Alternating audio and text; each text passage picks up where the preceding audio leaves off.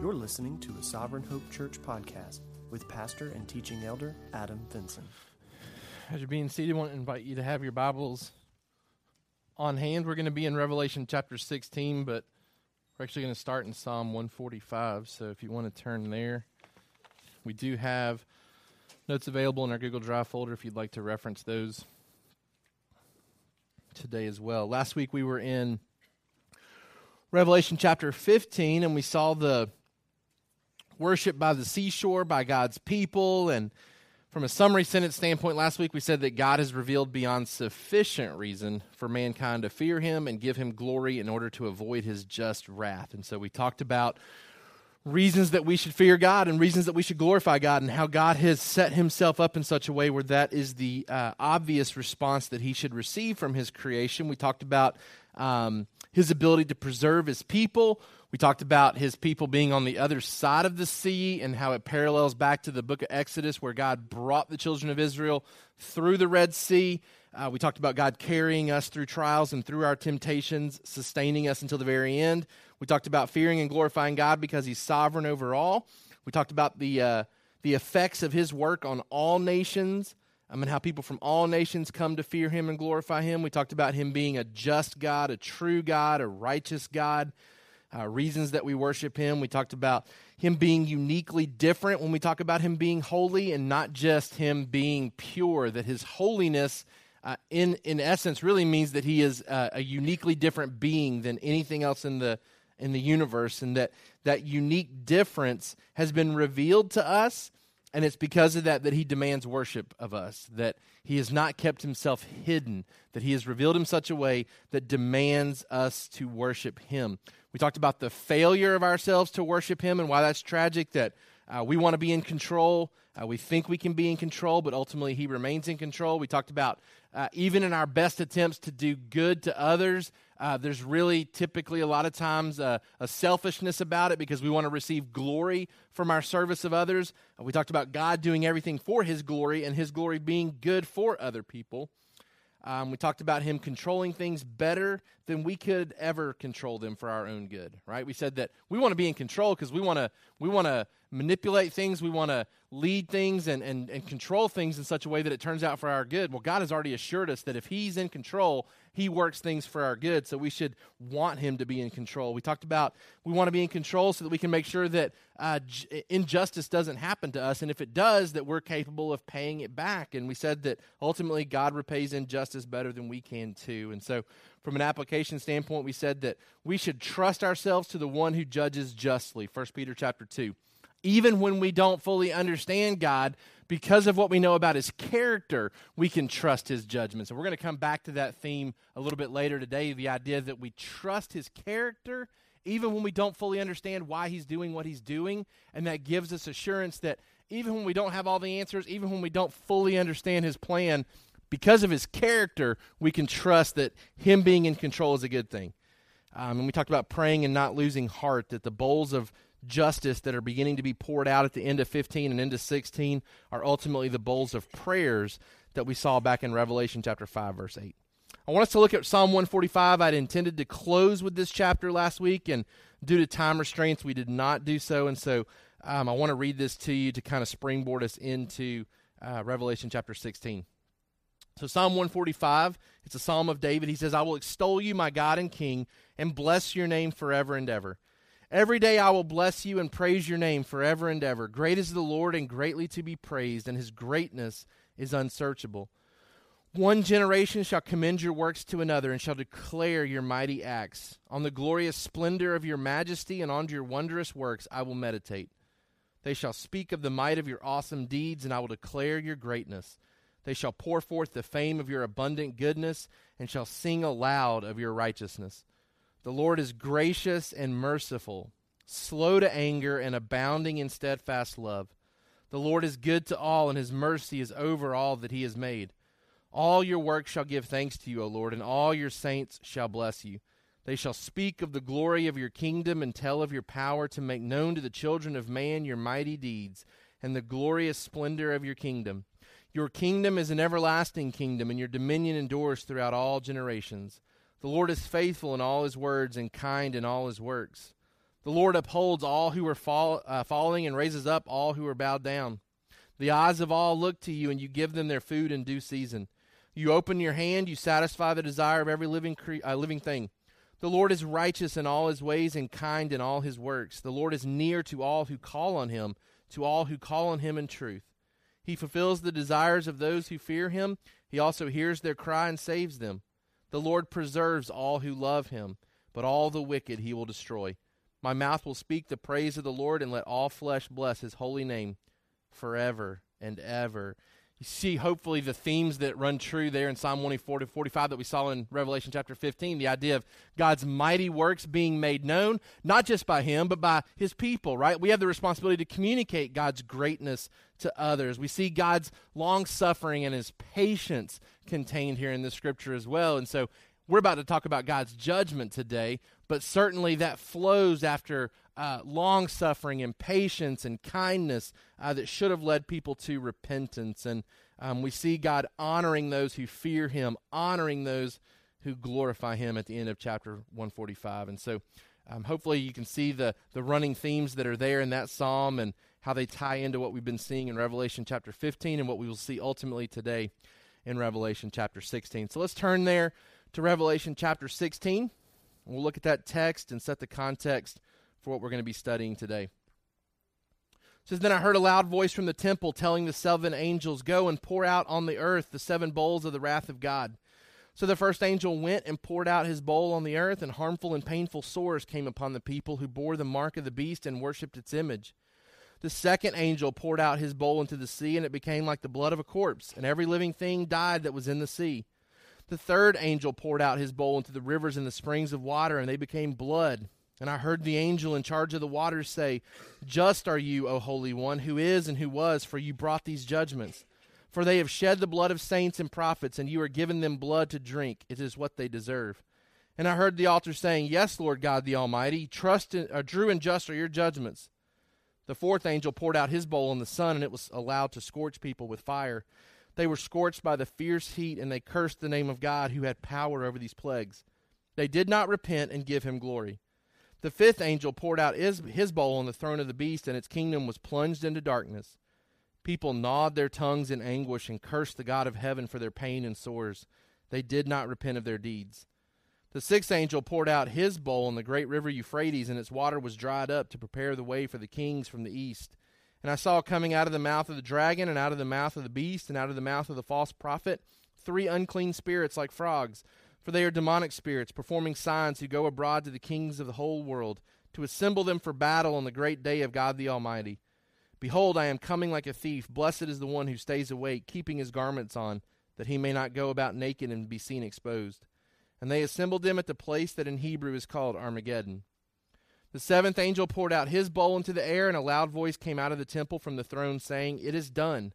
And there were flashes of lightning, rumblings, peals of thunder, and a great earthquake, such as there had never been since man was on the earth. So great was that earthquake.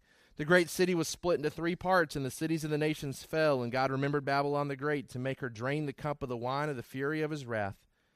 And every island fled away, and no mountains were to be found.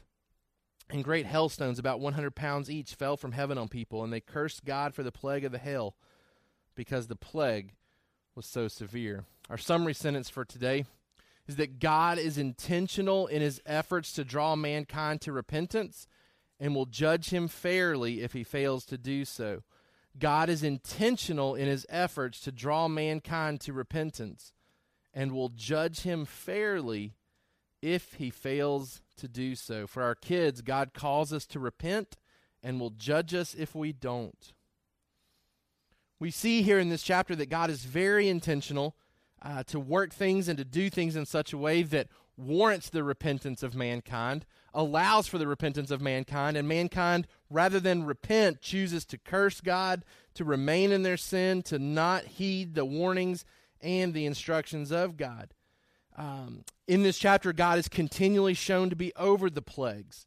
Um, that he is the one who is controlling this. He is the one who is doing this. It says in verse 8 the fourth angel poured out his bowl in the sun. It was allowed to scorch people with fire. they were scorched by the fierce heat. They cursed the name of God who had power over these plagues. They did not repent and give him glory. Right? It's God who has the power over these plagues. He is the one that's shown to be in control. That's both a good thing and a fearful thing. It's fearful for those who are not part of God's family, right? That that God's judgment comes upon the wicked. Now, it ought to be encouraging to us as believers as we read this chapter that we don't have to be fearful as part of God's people because God is in control of these plagues. These are not Satan's plagues. These are not the Antichrist plagues. These are not any forces of evil controlling these things. This is God who remains in control. He is the one who has power over these plagues. That should be a comfort to us as we read this. It's, it's scary, it's horrific to read about these things, but it's encouraging to know that God remains in control of these things. It's also worth reminding ourselves that this is God's response to our prayers for his kingdom to come. Right? When Jesus teaches his disciples to pray, he teaches them to pray that God's kingdom would come. Right? That, that God would, would move and work in such a way that his kingdom would come to this earth. This is part of that process. This is part of God's process for bringing his kingdom to this earth. So ultimately, we shouldn't read this and say, man, I hope that never happens. Or, man, I hope I'm not here when that happens. And this is this is a good thing. This is a right thing. This is a just thing. This is an appropriate thing. This is a righteous thing. God has been described in all of these ways in chapter 15. He's moving and working and in control in chapter 16. We should read this and be encouraged. The bowls here, specifically the bowl judgments in 1 through 5, it's God depriving the wicked of earthly security. And he does so in response to their idolatry towards him and the persecution towards the church.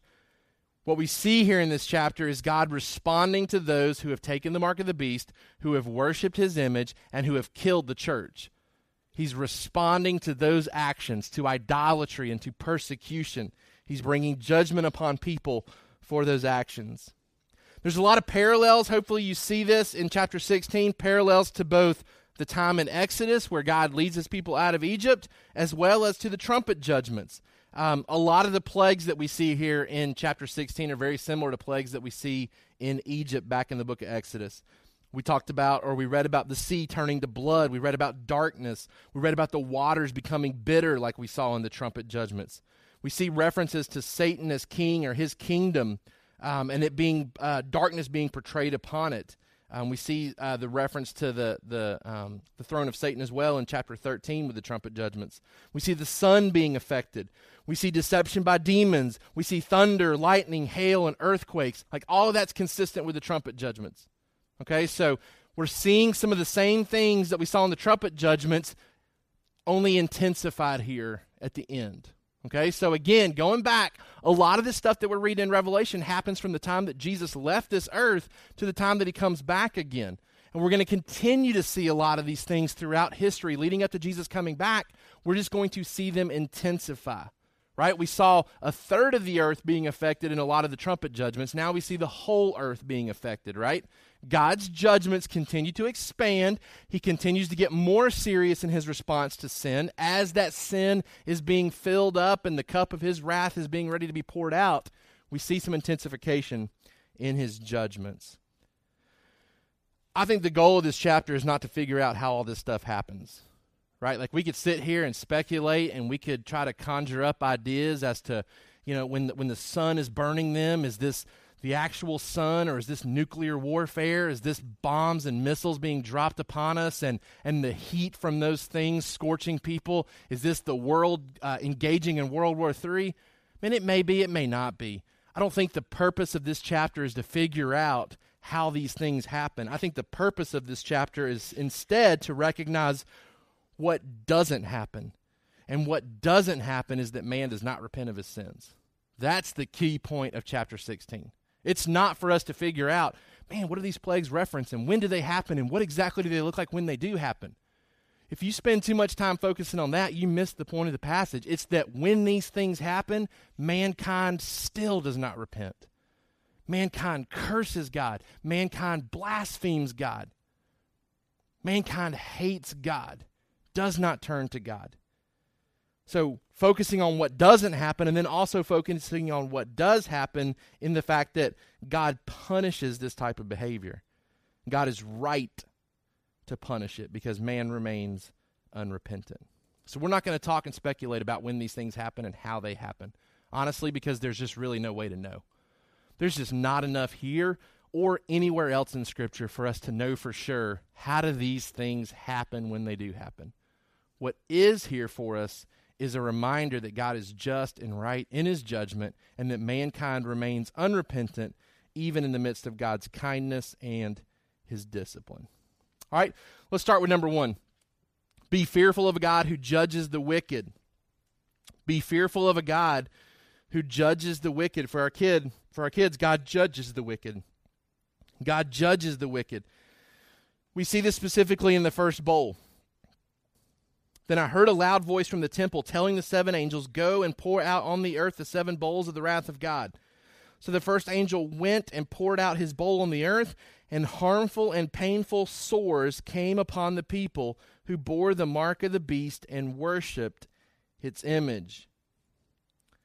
God is responding to the wicked. He's responding to the idolatrous. He's responding to those who have failed to fear him and give him glory. Remember, that message went out globally. We saw that. When that angel in chapter 14 began to cry out, Fear God and give him glory, or else this is what will happen. These people have failed to yield to that warning. They have not feared God, they have not glorified him, and now God's wrath comes. And what's very clear from this passage is number one, coming wrath flows directly from God. It comes directly from God. It's not from Satan, it's not from, from evil, it's from God directly. It's his voice that we see here.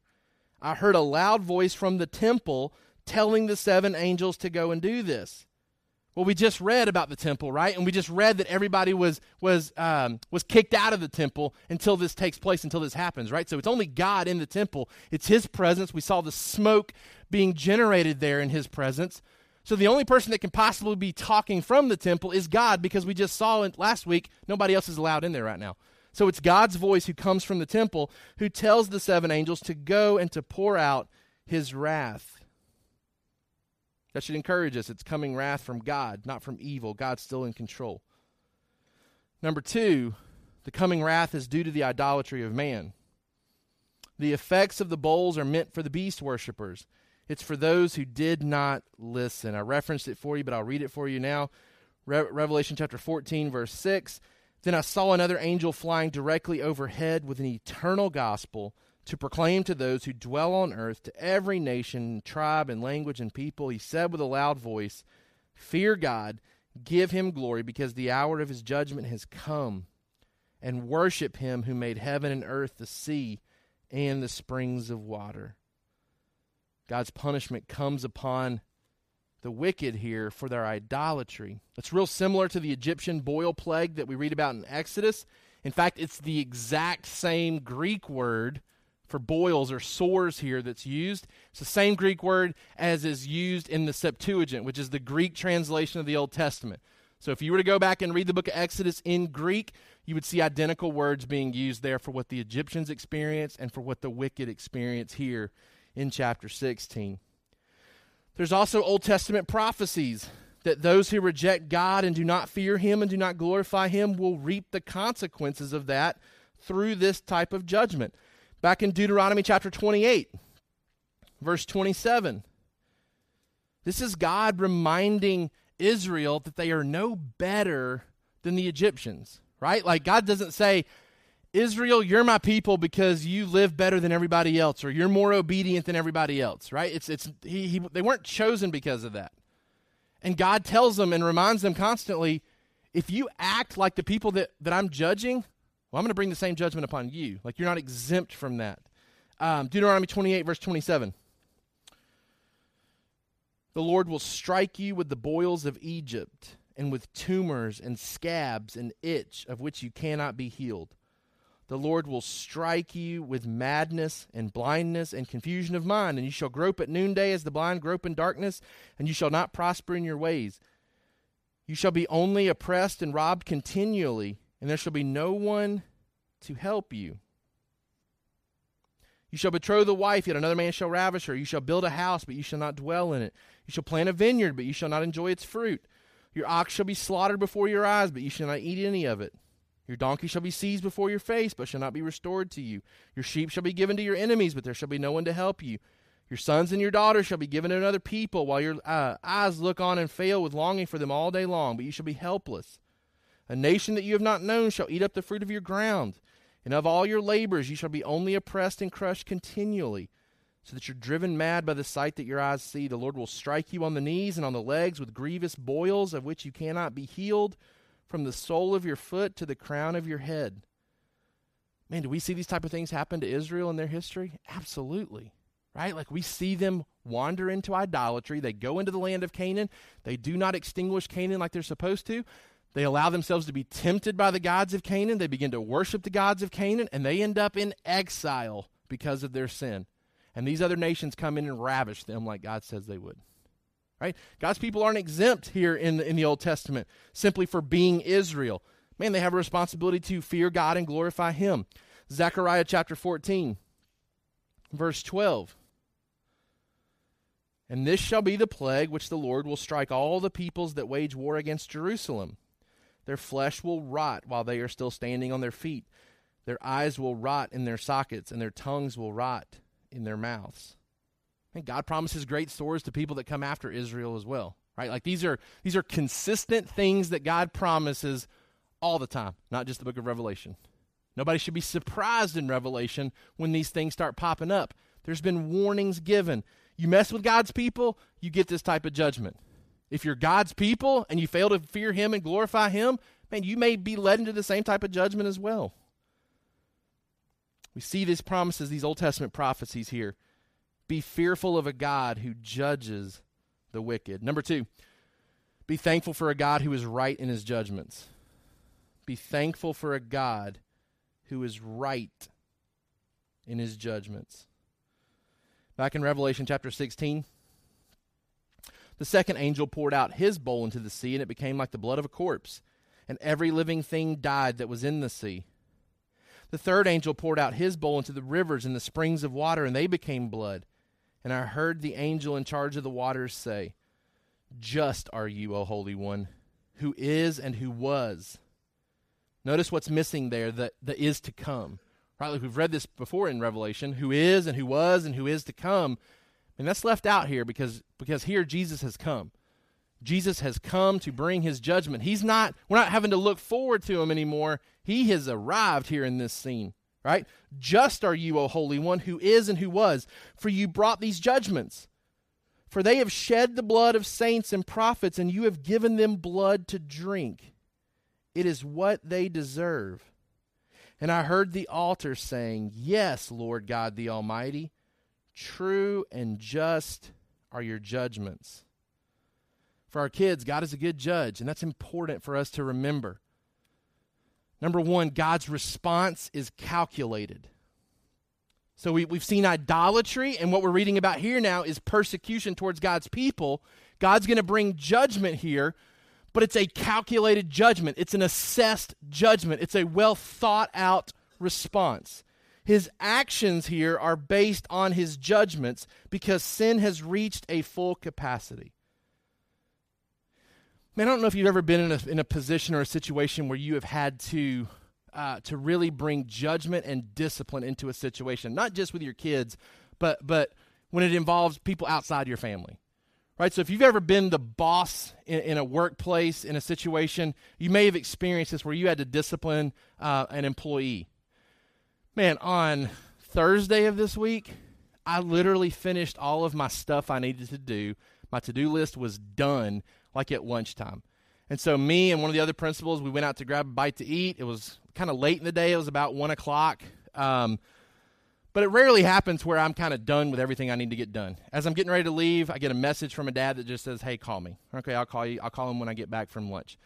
Man, when I get back from lunch, from from that afternoon Thursday until about six o'clock on Friday, man, it was like the seals and the trumpets and the bowls all just sprang open at one time. There were so many disciplinary issues that had to be dealt with during that short amount of time. I texted my teachers. I said, I've given out in the last, or just today on Friday, I gave out, I think, what did I say, 120 demerits. Like, like I hardly ever give demerits, right? Like, if anything, I typically err on the side of grace. Um, and when I talk to a student, I'll spend time talking to that student, and I'll, and I'll tell the student, hey, this is a warning. If we have to address this again, then I'm going to in, inflict the policy upon you, right? But because this is the first time we've talked about this, I'm going to err on the side of grace. That's typically my response. Man, these things were happening so fast, like I couldn't even give grace. I couldn't even spend time talking to him. It was just like, hey, come in, let's talk. Here's what the policy says. Here's what we're giving you. Man, just one after another. Man, I can't tell you, like, as I read this, because of my position, man, I appreciate so much the things that are stated here about God because I know how hard it is to be a just judge. I know how hard it is to have to talk to lying students and try to get the true story. It's almost impossible at times to talk to some of these kids. They can misconstrue things so much, and having to try to weed through that. Like at times, I want to be like Solomon and talk about, hey, we don't know whose baby it is. Let's cut it in half, and, y- and y'all can share it. Like because because I don't know sometimes how this situation's supposed to play out. There's so much there's so much lying and so much distrust uh, it's, it's hard to come to, to right conclusions. It is hard to do that. Um, and what's so encouraging to me as I read this is that God is capable of coming to the right conclusion every time, that there's no mistakes. There's no, hey, he was deceived by somebody and was led to making the wrong decision because of that deception. Man, God gets it right every time what's encouraging to us, or what should be encouraging to us, is that sometimes we don't get to sit in and hear why God makes the decisions that He makes, right? As I made decisions on Friday, part of the, the length of the process was having to meet with every parent and explain to them why the decision was being made the way that it was. Other people don't get to be privy to that conversation, right? My staff doesn't get to be privy to all those conversations. Other parents don't get to be. So all they hear is maybe the result of the discipline. And it's at that point where they have to trust my character when they don't get insight into every conversation and all they see is the result.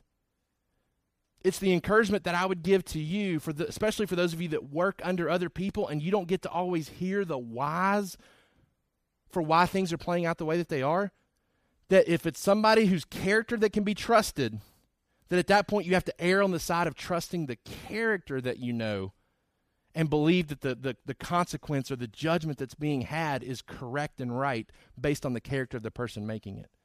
We don't get all the insight of why God does some of the things that he does. What we do know is his character, right? He's just and true and righteous. What I hope that my parents and my staff understand about me is that in my best attempts, despite being sinful and waiting for Jesus to come fix my body, I seek to be a true and just and fair and righteous principal when making these type of decisions. Right? God here reveals himself in such a way where we can trust his character. Think back to when the martyrs are underneath the altar and they're crying out to God and they're kind of dissatisfied with the timing a little bit, right? Like, how long, O Lord, do we have to wait? But remember what we emphasized there at that point? They cry out to God, but they highlight his character at that point. Right? Like it's not, what are you doing, God? It's, God, you are trustworthy. You are righteous. How long until you act? Right? We talked about it being tempered with the idea that they're confused, but they're not doubting God. Right? They're doubting the timing. They're confused about the timing, but they're not doubting the source of the one who is going to act. They know he's going to act because he's just and righteous and trustworthy. God here reveals himself in such a way that he's right in his judgments. His response is going to be calculated and it's going to be appropriate. Number two, his response is appropriate. He's judging people based on their failure to worship him and their failure to love others, the two great commands. Think about that. Right? Jesus' disciples say, What were the greatest commandments? And it's love God and love others. Well, what are these people being judged for? Well, they don't love God rightly. They love the beast. They love his mark. They love his image. They don't love others, they're killing other people, right? They're persecuting other people. Man, they're guilty of breaking the, breaking the two greatest commandments. And so God's judgment is calculated and it's appropriate for their actions. It's right and appropriate for us to expect God's judgment in this way. Look at what Psalm chapter 79 says. O God, the nations have come into your inheritance. They have defiled your holy temple. They have laid Jerusalem in ruins. They have given the bodies of your servants to the birds of the heavens for food. the flesh of your faithful to the beasts of the earth. They have poured out their blood like water all around Jerusalem, and there was no one to bury them. We have become a taunt to our neighbors, mocked and derided by those around us. How long, O Lord, will you be angry forever? Will your jealousy burn like fire? Pour out your anger on the nations that do not know you, and on the kingdoms that do not call upon your name. For they have devoured Jacob and laid waste his habitation. Do not remember against us our former iniquities. Let your compassion come speedily to meet us, for we are brought very low. Help us, O God of our salvation, for the glory of your name. Deliver us and atone for our sins for your name's sake. Why should the nations say, Where is their God? Let the avenging of the outpoured blood of your servants be known among the nations before our eyes. Let the groans of the prisoners come before you according to your great power. Preserve those doomed to die. Return sevenfold into the lap of our neighbors the taunts which they have taunted you, O Lord.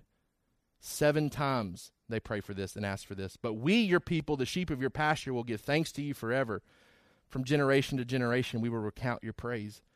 Man, I hope you read that and with the amount of time we've spent in Revelation, realize, man, this is the same stuff we're talking about in Revelation, right? You've got God's people being persecuted. You've got God's people who are still alive crying out to God and saying, How long until you do something about this? How long until the other nations say, I mean, their God's not even real. He never shows up and does anything for them, He never shows up to save them, right?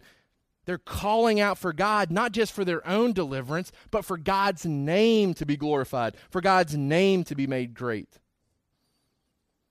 And they ask for a sevenfold response. What do we see here? We see seven bowls being poured out here, right? This is, this is the prayers of the Old Testament being stored up in these bowls, right? Being combined with the prayers of the New Testament. And when those prayers are filled up, it being poured out in the form of judgment upon those who have persecuted God's people. Isaiah 49 26. I will make your oppressors eat their own flesh, and they shall be drunk with their own blood as with wine. Then all flesh shall know that I am the Lord your Savior and your Redeemer, the mighty one of Jacob. I mean, you see promises here about blood and having to eat that blood and drink that blood. And this is what we see in Revelation. It's the appropriate response, it's the rightful response. And what we find in the Old Testament is we should fully expect this type of response. There should be no surprise here for why God judges the way that he does. Genesis 18:25, remember when when judgment was going to come upon Sodom, Abraham cries out and says, um, Far be it from you to do such a thing to put the righteous to death with the wicked, so that the righteous fare as the wicked. Far be that from you. Shall not the judge of all the earth do what is just? Man, Abraham expects God to act justly. And that's what we see. That's what we see. Man, Friday, the last parent meeting that I had, the, the mom came into me and she said, I fully expect you not to let my kid stay here. I fully expect it based on his actions. Man, that's an encouragement to me because we can have a discussion because you're not here to defend your kid and to try to justify your kid and to try to excuse your kid. You're looking at the policy, you're looking at your kid's actions, and you're saying, you know what? I fully expect this. Like you would be right and just and fair to do this. What's far harder was when a parent comes in and says, you should not do this. You should not do this. And I'm saying, why not? Like, look at all the evidence, look at all the facts, look at what our policy says. Like, this is what I have to do. And this mom just weeping to me, weeping to me about her child and saying, I fully expect you have to do this. I, I get it if this is where you have to go with this, and I'll fully support you if that's what you decide to do. God says, This is what's coming. This is what's coming if you live this way, if you reject me, if you don't fear me, if you don't glorify me. This is the judgment to expect, and we see it come as we should expect in Revelation chapter 16. It's similar to the Egyptian Nile plague, obviously, where the, where the water is being turned into blood. Unfortunately, these people are being forced to drink the wrong blood, right? In John chapter 6, verse 54, Jesus said to them, Truly, truly, I say to you, unless you eat the flesh of the Son of Man and drink his blood, you have no life in you. Whoever feeds on my flesh and drinks my blood has eternal life and I will raise him up on the last day. For my flesh is true food, and my blood is true drink. The true translation here in Revelation chapter 16 says, um, verse 6, they've shed the blood of saints and prophets, and you have given them blood to drink. Not Jesus' blood to drink, right? Like this is the this is the blood of judgment that they're to drink. It is what they deserve. The actual translation is they are worthy of this. Like they have earned this. Like this is the right thing for them based on their actions. We talked about God being worthy of our worship, right? Because of who he is. These people are worthy of this type of action because of who they are. God's punishment fits the crime here, right? Like you can see some parallels of us as to what they have done and what God then, then does to them. God always kind of works that way, right? Like Pharaoh, what's he doing at the beginning of, of the book of Exodus? He's drowning babies to try to keep the, the, the nation of Israel controlled, right? He doesn't want them to get to where they outnumber the Egyptians, so he's telling them to drown the babies, to kill the babies, to throw them in the Nile River, feed them to the crocodiles. What happens to his army when they're drowned in the Red Sea? right? Like like what he had been doing, he's punished in a very similar way. Think about Haman, book of Esther, right? Like he wants to hang Mordecai. Right? Tables get turned by the end of that story and he's hanging on the gallows that he built for Mordecai. God God brings appropriate punishment to this situation as well. We can celebrate and worship him for his appropriate responses of judgment. The martyrs' cries have been answered and are celebrated now. Number 3, be mindful of God's acts that should lead to repentance. Be mindful of God's acts that should lead to repentance. Don't read this chapter completely and think, okay, this is about unbelievers, and completely remove yourself from this as though there's no obligations on our part. Man, if we're Christians, how much more should we be repenting of our sins? Right? Like, we, like we've been dialed into the gospel. We understand God's forgiveness. Right? We understand our responsibilities to fear God and to glorify Him. How much more should we be repenting of our sins as conviction sets into our life? Here, there is no repentance. There is no repentance here in chapter 16 with the um, with the fourth bowl. It says, "The fourth angel poured out his bowl on the sun, and it was allowed to scorch people with fire. They were scorched by the fierce heat, and they cursed the name of God who had power over these plagues. They did not repent and give him glory." man, God, God is always working and moving and being intentional to draw people to repentance. Number one, God's kindness is meant to lead us to repentance. Right? Romans chapter 2, verse 4, it's building a case against the, the guilt of mankind. And mankind excuses God's delay and thinks, God must be okay with my behavior. God must be okay with my actions because he's not talking to me about it. He's not talking to me about it. Man, one of the kids that I had to address on Friday, he was like last on my list, and I saw him multiple times during the day, and we both made eye contact. And I, in my mind, I, in my mind, in his mind, it was, whew, dodged it. Apparently, he doesn't want to talk to me because he's seen me two or three times today and hasn't hasn't brought this up.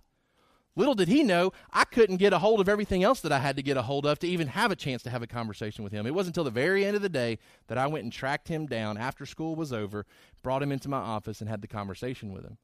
Right? He probably mistook my mis, mistook my delay. Right? He he mistook that and, and thought I must be okay. I must be good. Right? He had every opportunity, if he was convicted at all, to come bring that to my attention and confess that to me before I would have to bring it to him right? But probably excused it and thought, and we're okay, we're good.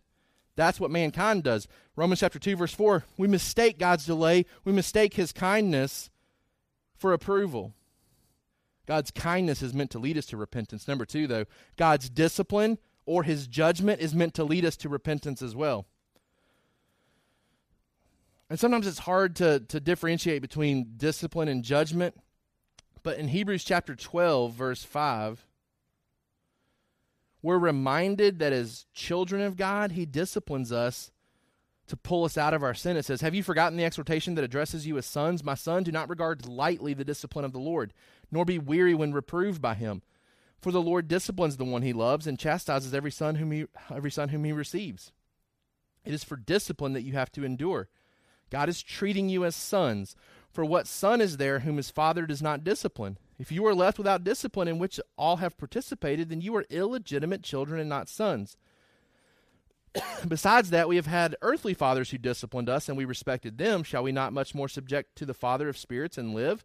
For they disciplined us for a short time, as it seemed best to them, but he disciplines us for our good, that we may share his holiness. For the moment, all discipline seems painful rather than pleasant, but later it yields the peaceful fruit of righteousness to those who have been trained by it. Therefore, let, lift your drooping hands and strengthen your weak knees and make straight paths for your feet, so that what is lame may not be put out of joint, but rather be healed. Man, God's talking about the, the discipline that comes and the necessary response to that discipline that we confess that we that we um, submit ourselves back to him his kindness leads us to repentance his discipline his judgment is meant to lead us to repentance again the goal is not to figure out how this sun thing works itself out the goal is to realize that what does not happen at the end of it it's, it's the fact that they curse god that there is no repentance there is no giving of god glory god brings this and it's very clear that repentance does not happen. These are terrible expressions of judgment that fail to lead man to repent. They grow harder like Pharaoh. Seven plagues should be plenty enough for repentance to happen. Leviticus 26 23 talks about this that, that God will bring seven times judgment upon people. It ought to lead to repentance, but it does not. Man, there's a great story in 1 Samuel chapter 5 and 6 where plagues oftentimes do lead to repentance. You go back and read 1 Samuel 5 and 6. The Philistines had stolen the Ark of the Covenant. They took the Ark of the Covenant, they get it back to their home, and, and I mean, just crazy stuff starts happening. Right? Like their God can't even stand up straight. Like they keep waking up and it's bowing down to the Ark of the Covenant. They keep setting it back up and it keeps falling down till eventually it like breaks. Right? And then the people get sick and there's a plague upon them. And really the only way to get it to to find relief for them is to get rid of the Ark of the Covenant. So they ship it back, and they ship it back with supplies for sacrifices to even be offered on their behalf. They, are trying to clean it up. And God relents from what, what he was doing to them because they do respond to this plague and they do make it right. And they do get the Ark of the Covenant back where it belongs. So it's not, um, it's not illogical to think that God brings plagues and it leads to repentance because we see a pattern of that too in the Old Testament where people responded to his plagues and got things right. God promised to come like this as well. This is not just something that shows up in Revelation, it's something that showed up in the Old Testament as well, that God would respond in judgment this way. In Isaiah chapter 66, verse 15. For behold, the Lord will come in fire, and his chariots like the whirlwind, to render his anger in fury, and his rebuke with flames of fire. For by fire will the Lord enter into judgment, and by his sword will all flesh, those slain by the Lord, shall be many. Ezekiel 22. Ezekiel chapter 22, verse 21. I will gather you and blow on you with the fire of my wrath, and you shall be melted in the midst of it. As silver is melted in a furnace, so you shall be melted in the midst of it. You shall know that I am the Lord. I have poured out my wrath upon you. Malachi chapter 4,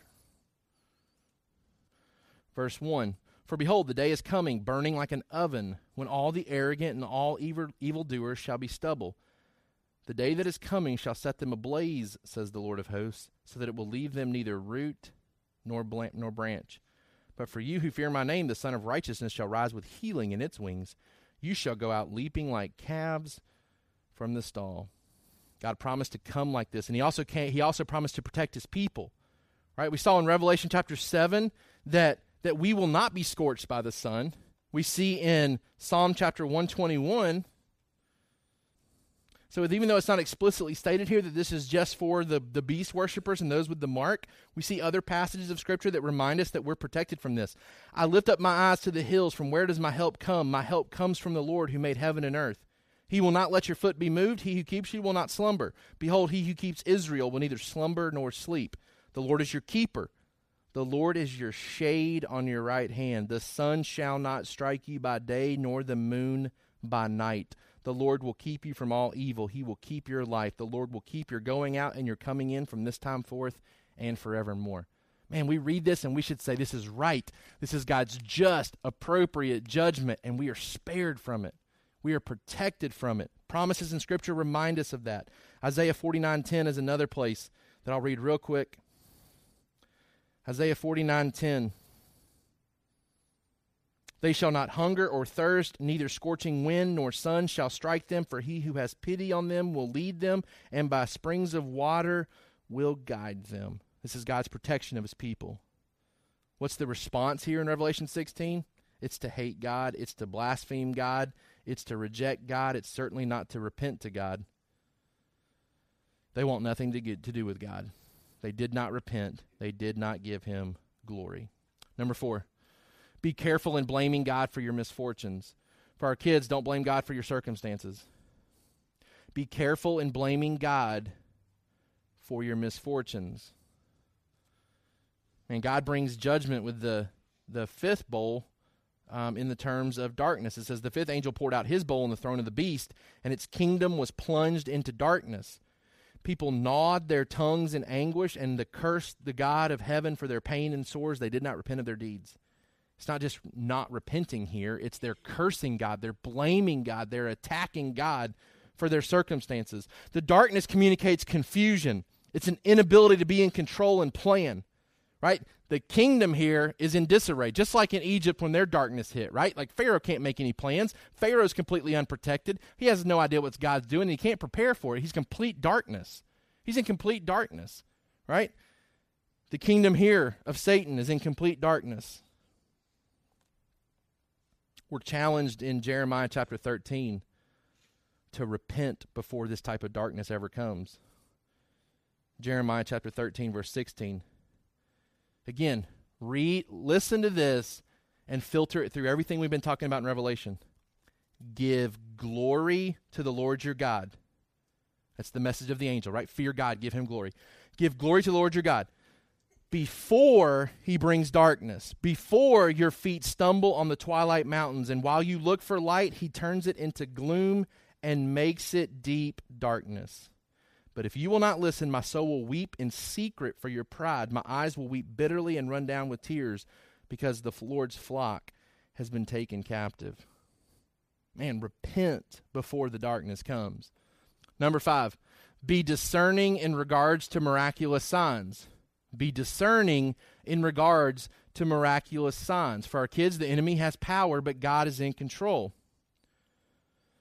Be discerning in regards to miraculous signs. Back in Revelation 16, sixth bowl, sixth angel poured out his bowl in the great river Euphrates, and its water was dried up to prepare the way for the kings from the east. And I saw coming out of the mouth of the dragon and out of the mouth of the beast and out of the mouth of the false prophet three unclean spirits like frogs. For they are demonic spirits performing signs who go abroad to the kings of the whole world to assemble them for battle on the great day of God the Almighty. Number one, miracles aren't done by God only. Miracles aren't done by God only. Man, sometimes I have people ask me, like, hey, what do you think about some of these people on TV that you see who seemingly are working miracles, but they're not teaching a, a, a right gospel? Um, but yet like they're doing some crazy stuff on stage right? And there was a time in my life where i tried to i would try to explain that away.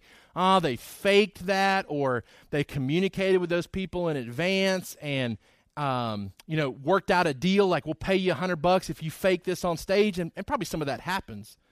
But man i can't discount the fact that some of that's probably absolutely real just not generated by god right? Like the power comes from god because he gives it to satan and his people. But the more I read Revelation, the more I realize, man, don't be surprised if miraculous signs are happening, things that cannot be explained, things that look very much like Jesus and yet are very unlike Jesus. Have a discerning spirit to recognize because these signs, these frogs, whatever that is, it's meant to deceive, to gather a people to attack the people of God, to wage war at Armageddon against Jesus. Right? Miracles don't come from God only. Number two, Preparations by the enemy aren't enough either. Right? You see here this deception that sets in. Let's gather together. Let's fight. Let's get to Armageddon. Let's wage war. It's not enough. Whose great day is it? It's not the Antichrist's great day, right? They assemble them for battle on the great day of Satan. Nope. On the great day of the Antichrist. On the great day of the beast. On the great day of the false prophet. No, like they gather for battle on the great day of God the Almighty. It's God's day. He wins the war, He wins the day. Psalm chapter 2, we've read this passage before. Why do the nations rage and the people plot in vain? The kings of the earth set themselves, and the rulers take counsel together against the Lord and against his anointed, saying, Let us burst their bonds apart and cast away their cords from us. It's the same picture here. Nations gathering together. Let's wage war against God's people. What's God's response? Verse 4 He who sits on the heavens laughs. The Lord holds them in derision. He will speak to them in his wrath and terrify them in his fury, saying, As for me, I have set my king on Zion, my holy hill. We read about Zion a couple chapters before, right? God's people sitting there in victory in this battle. Preparations are made for the Battle of Armageddon. We'll talk more about the Battle of Armageddon in Revelation 19 and 20 because we get a little bit more detail there. If you want to go ahead and read Ezekiel 38 and 39, there's some parallels there with what happens there. Armageddon, it's a key city along a major route in Mesopotamia to Egypt. It's about 14 miles long and 20 miles wide. It's a huge place. Napoleon said it's the best place to fight a war. It's the best place to have a battle.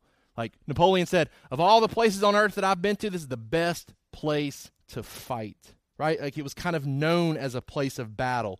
The Euphrates River was the eastern border of Israel. So anything beyond that was outside what God had promised to them. That's where these kings come from. God actually judged physical Babylon in a similar way where he diverted the waters for the Euphrates River and allowed Cyrus the Great to come in and overthrow Babylon. What we see here is kind of a reversal of that, where, where they come in this way and God overthrows them and crushes Babylon. God's people won significant battles in this place already in their history in Judges 5:19, 2 Chronicles 35. Those are both passages where battles were won in the name of God at Armageddon. Ultimately, this place is symbolic for the final overthrow of the forces of evil by the might and power of God. It ends the war that started in Genesis chapter 3. We'll talk more about the Battle of Armageddon because we got several more chapters devoted to it, so we won't spend time on it now. Number six, be watchful for God who is coming as promised. We'll wrap up with this. Behold, I am coming like a thief. Blessed is the one who stays awake, keeping his garments on, that he may not go about naked and be seen exposed. They assembled them at the place that in Hebrew is called Armageddon. The seventh angel poured out his bowl into the air, and with a loud voice came out of the temple from the throne. Remember, that's God's voice, saying, It is done. And there were flashes of lightning, rumblings, peals of thunder, and a great earthquake, such as there had never been since man was on the earth. So great was that earthquake. The great city was split into three parts. The cities of the nations fell. God remembered Babylon the Great to make her drain the cup of the wine of the fury of his wrath, and every island fled away. No mountains were to be found, and a great hailstones about 100 pounds each, fell from heaven on people. They cursed God for the plague of the hail because the plague was so severe. God reminds us, number one, that He's coming quickly. And when He does, He will shake the earth. Zechariah 14 4 prophesied about it. And we read in Hebrews that God will shake the earth in such a way that it's never been like that before. But we're also given assurance in chapter 12, verse 26 of Hebrews. At that time, his voice shook the earth but now he has promised, Yet once more I will shake not only the earth, but also the heavens. This phrase, yet once more, indicates the removal of things that are shaken, that is, things that have been made, in order that the things that cannot be shaken may remain. Right? So we see these things fleeing in this passage, right? It's like, get out of the way. These things that can be shaken, get out of the way. So the only thing that remains are things that cannot be shaken. Therefore, let us be grateful for receiving a kingdom that cannot be shaken. And thus, let us offer to God acceptable worship with reverence and awe for God is our is our is a consuming fire. Right? Like this shaking is something we should expect. It should be good for us, right? Because we're not going to be shaken in it. All the shaking happens, all the earthquake happens, and we're left for God to usher in his eternal kingdom. Keep yourself ready. Get your garments ready. Revelation 3:18 talks about us being clothed in the appropriate garments. We see hail coming upon the blasphemers here. Again, this is prophesied in the Old Testament that we should expect God to judge this way. Right? We should be like the parent who shows up at the principal's office and says, I fully expect you to do this because you've said previously that you would. Ex- Ezekiel 38, verse 18. But on that day, the day that Gog shall come against the land of Israel, declares the Lord God, my wrath will be roused in my anger. For in my jealousy and in my blazing wrath I declare, on that day there shall be a great earthquake in the land of Israel. The fish of the sea and the birds of the heavens and the beasts of the field and all creeping things that creep on the ground. And all the people who are on the face of the earth shall quake at my presence. And the mountains shall be thrown down, the cliffs shall fall, and every wall shall tumble to the ground. I will summon a sword against Gog on all my mountains, declares the Lord God. Every man's sword will be against his brother. With pestilence and bloodshed I will enter into judgment with him, and I will rain upon him and his hordes and the many peoples who are with him torrential rains and hailstones, fire and sulfur. So I will show my greatness and my holiness and make myself known in the eyes of many nations. Then they will know that I am the Lord. Our application for today I told you be careful that we don't read this and think this is strictly for unbelievers. How much more should we be repenting of our sins as believers? Man, let the tragedy of these people who see God at work all around them and they fail to repent be a warning to us how much we ought to be repentful in our own lives. What approach are you taking to repent regularly of your sins? And man, if I'm if I'm to be honest, this is not where I should be in my life. I do not confess my sins like I should regularly in my life. And let me clarify we're not talking about confessing sins to, to keep us saved or to, to maintain our salvation. That's not the case. All right? We don't, we, don't, we don't confess our sins to stay saved. When we confess our sins because we want to make sure that a root of bitterness doesn't spring up in our life, that we stay faithful to God and, and we continue to fear Him and glorify Him. And we ought to be confessing our sins to, to God ultimately, right? Like that ought to be a discipline in us where we are confessing our sins to God. We're confessing sins to those who we have sinned against. But what we have brought into the culture of our church is the accountability groups where we are confessing our sins to each other. Why? Because it's fine if you confess to, to people that, that you're mad against or you sin against, but there needs to be some type of confession to people who are holding you accountable to, hey, you can't just continue to do that and continue to confess that and, and, and it be okay, like to be in that type of pattern. Right? Like there's there's a sense where, man, repentance is genuinely turning from some of this activity, some of this behavior. Think about what your approach to repenting of your sins looks like in your own life. How, how's that fleshing itself out? We'll talk more about that. Our family worship questions. Why, why do we have to confess sins even after we are saved? And then, number two, who should we confess our sins to? 1 John 1 9 tells us that he is faithful and just to forgive us of our sins when we confess them. James 5 16 talks about our need to confess our sins one to another so that we can be healed. Let's talk with our kids and make sure our kids have a proper understanding of repentance of their sins. Why we repent of our sins, why we confess our sins. Who do we confess our sins to? Right? We don't confess our sins to a priest in this church. We don't believe that that's necessary, right? We don't need that mediator between us and God. Who do we confess our sins to, and why do we do that based on what Scripture has to say? We're going to close with one song, so Tyson's going to come. I'm going to pray for us, and we're going to worship in closing to the just God.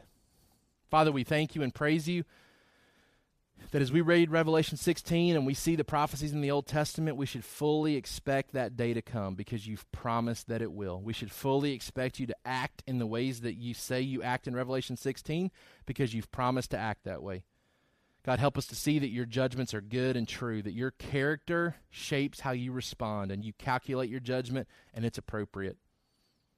God, help us to see the warning signs in this chapter that we have a responsibility to repent of our sins. Help us not to be guilty of what we see in 16. People who see your kindness, see your discipline, see your judgment, and fail to repent. God, help us to fear you and glorify you the ways that you've called us to. It's in Jesus' name we pray. Amen. Thank you for listening to the Sovereign Hope Church podcast. We trust that you've been encouraged by the word.